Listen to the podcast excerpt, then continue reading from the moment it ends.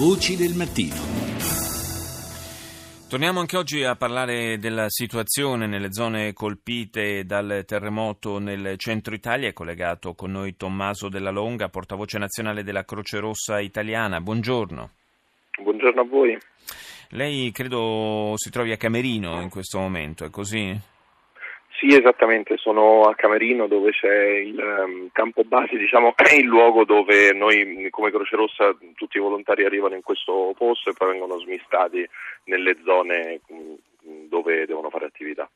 È stata un'altra notte piuttosto difficile eh, da quelle parti. Abbiamo eh, sentito del, della scossa che si è registrata intorno all'una e mezza di questa notte, una scossa eh, di intensità 4,8 e ci sono state complessivamente oltre 100 scosse eh, nelle, nelle, ultime ore. Insomma, una, una, situazione che anche dal punto di vista psicologico, oltre che materiale, eh, si fa sempre più pesante. Eh, voi come Croce Rossa Italiana siete impegnati eh, sia in Umbria che nelle Marche. Qual è la, la, la situazione eh, che state monitorando in questo momento?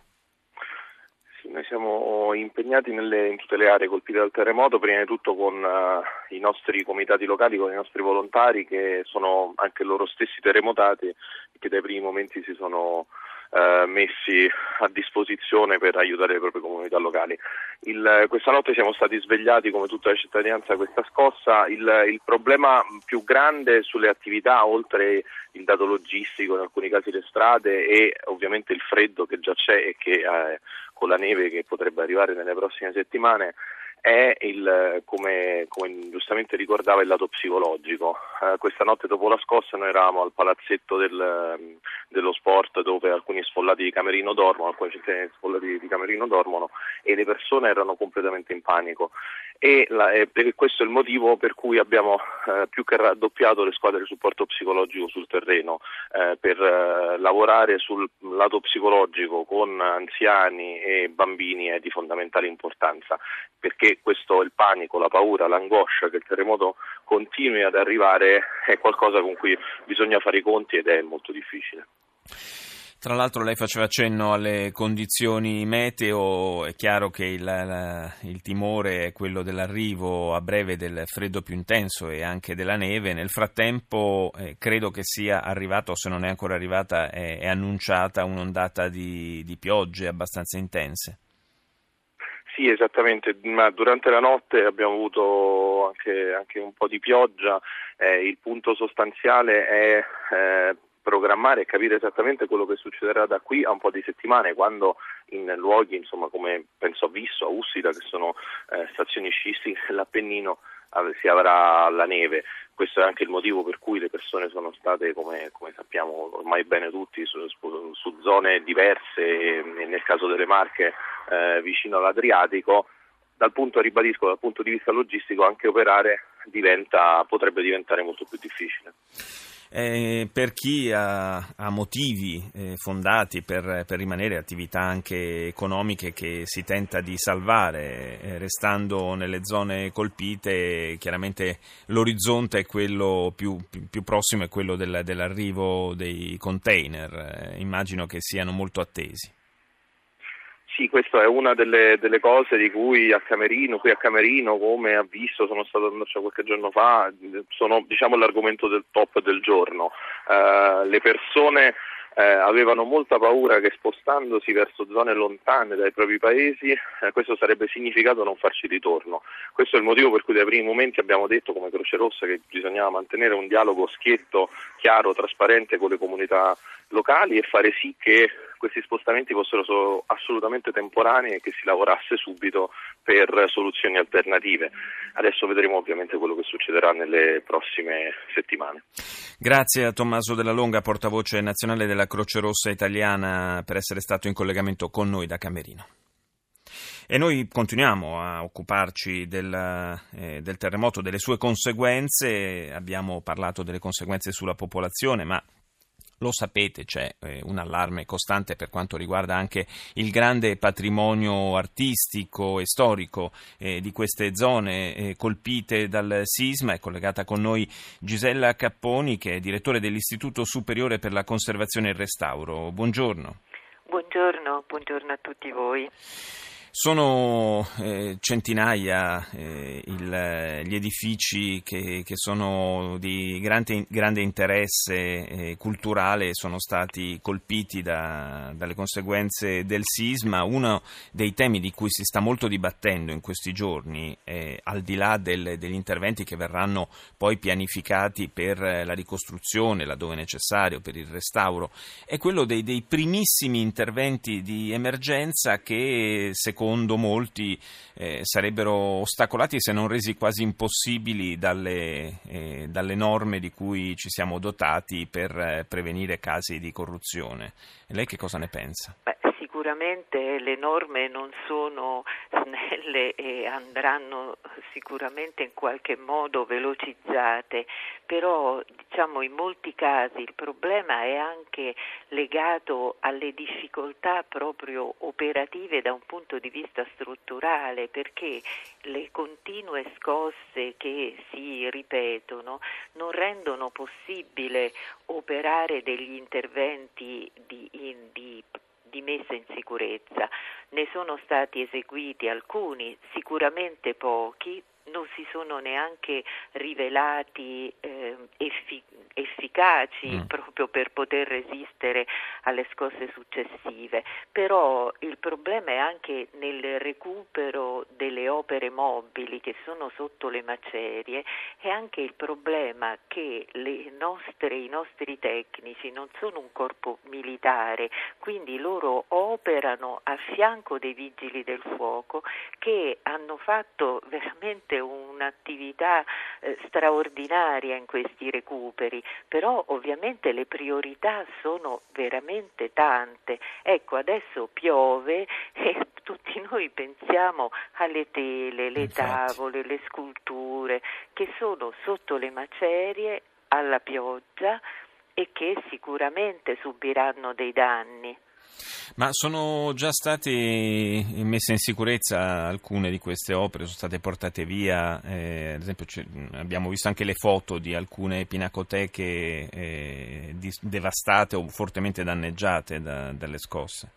Sì, abbiamo eh, pochi giorni dopo la prima scossa abbiamo portato via tutte le opere del Museo Civico di Amatrice sono state tutte ricoverate in questo deposito allestito appositamente di Città Ducale all'interno della caserma della Guardia Forestale. E lì attualmente sono già ricoverate oltre 1200 opere che sono state diciamo, prese dai vigili, accompagnati dai nostri restauratori e messe in sicurezza all'interno di questo, di questo edificio sicuro. Ma ce ne sono adesso tante altre da recuperare in Umbria, nelle Marche, in situazioni che prima non erano così a rischio crollo. Eh, c'è, anche questione, c'è, anche una questione, nel frattempo, in attesa di, di, di poterle mettere in sicurezza, di, di sorveglianza, perché come, eh, come, c'è il fenomeno degli sciacalli per quanto riguarda le abitazioni private, eh, immagino che a maggior ragione ci possa essere per quanto riguarda le opere d'arte. Ah, non c'è dubbio, infatti molti recuperi anche nel Lazio si sono fatti di grande urgenza proprio per problemi di, eh, di sciacalli, di, di furti, quindi questo sicuramente noi vorremmo riuscire tra l'altro a coprire queste macerie perché coprire le macerie vuol dire anche poterle poi recuperare in un modo diciamo certo. scientifico, certo. in modo che queste macerie possano poi essere riutilizzate per la ricostruzione. Non c'è dubbio, Quindi, dovessero passare un intero inverno esposte alle intemperie. No, no, non è possibile, non è possibile, le dobbiamo assolutamente coprire. Certo. Laddove non impediscono il passaggio e quindi non debbano essere eh, immediatamente immediatamente recuperate, dobbiamo assolutamente garantire che siano coperte. Sì, il rischio sarebbe quello. Eh, il rischio sarebbe davvero quello di perdere tutto. Io ringrazio sì. Gisella Capponi, direttore dell'Istituto Superiore per la Conservazione e il Restauro. Grazie di essere stata con noi. Continuiamo a parlare di restauro e dei protagonisti dei restauri, cioè i restauratori italiani considerati eh, anche a livello internazionale una vera eccellenza eppure sono una risorsa spesso eh, un po' bistrattata nel nostro paese. Il nostro ospite è Serena Morello, coordinatrice nazionale Fillea CGL eh, per il restauro e l'archeologia. Buongiorno. Buongiorno a lei, buongiorno. Eh, quanti sono i restauratori in Italia? Allora, diciamo che eh, non un numero precisissimo, è difficile averlo, mm. comunque cioè, ci muoviamo intorno ai 20.000 eh, certi, abbiamo diciamo, una serie di, di, di, strumenti che hanno portato poi a definire questo numero, dei concorsi per la definizione della qualifica, per cui tutti gli operatori che sono stati poi selezionati in base ai, diciamo, ai loro curriculum, ai loro titoli, sono poi eh, stati analizzati insomma, da, dal Ministero per arrivare poi alla, alla, determinazione della qualifica e quindi i numeri delle persone che sono passati attraverso diciamo, questo percorso si attestano intorno a questa sì. cifra. Oh, il nostro un paese che in teoria dovrebbe offrire un eh, lavoro eh, assolutamente straordinario e continuativo per, eh, per queste maestranze così specializzate, poi in realtà le cose vanno un po' diversamente. No, no, assolutamente in modo diverso e appunto in maniera alquanto incomprensibile perché di fatto eh, sia nel, nelle situazioni ordinarie che sarebbero quelle preferibili, cioè di interventi ordinari di, per la messa in sicurezza delle, delle opere, sia gli interventi straordinari, ci sarebbe lavoro per moltissime persone, per moltissimi eh, specialisti che tra l'altro di fatto ci sono in Italia, anche insomma, a dimostrazione di quello che ho detto prima. Il tema è che eh, non è mai stato adeguatamente affrontato questo tema, considerandolo probabilmente, eh, brutto dirlo, però accessorio rispetto ad altri settori eh, di lavoro, quindi comunque è sempre stato considerato un lavoro di nicchia, gestito come un lavoro di nicchia dal punto di vista delle regole, dal punto di vista del, dei controlli e dal punto di vista degli investimenti. Eh, e proprio da questo punto di vista mi sembra che vada sottolineato come mh, discorso valido purtroppo anche per altre categorie come spesso i ricercatori scientifici per esempio sì. sia una categoria quella dei restauratori particolarmente mal retribuita. Sì, infatti eh, questo è uno dei temi perché eh, di fatto poi si richiede eh, negli, negli, interventi una, necessariamente un'alta professionalità certo. perché di fatto è un lavoro molto molto particolare, eh, però si è sempre tesi sia per una mancanza di investimenti da parte dei, della committenza pubblica e privata sia nella gestione del, diciamo, de, del mercato di settore ad abbassare fortemente i costi e siccome prima soprattutto, adesso siamo in una fase diciamo, di definizione, come dicevo prima, non c'era una chiara definizione della qualifica, c'era questa sorta di eh, zona grigia che permetteva anche di applicare eh, contratti eh, diciamo così, molto creativi mm. Eh, senza avere il vincolo di, un, diciamo, di una eh, classificazione precisa dal punto di vista contrattuale. Guardi, siamo, veramente... proprio, siamo proprio in chiusura, le chiedo al volo, mediamente quanto guadagna al mese un restauratore? mediamente guadagna 1200 euro. È veramente troppo poco per, una, eh, per, gente così tanto specializzata e capace. Grazie a Serena Morello, coordinatrice nazionale Filea CGL, la linea al GR1, noi ci sentiamo domani.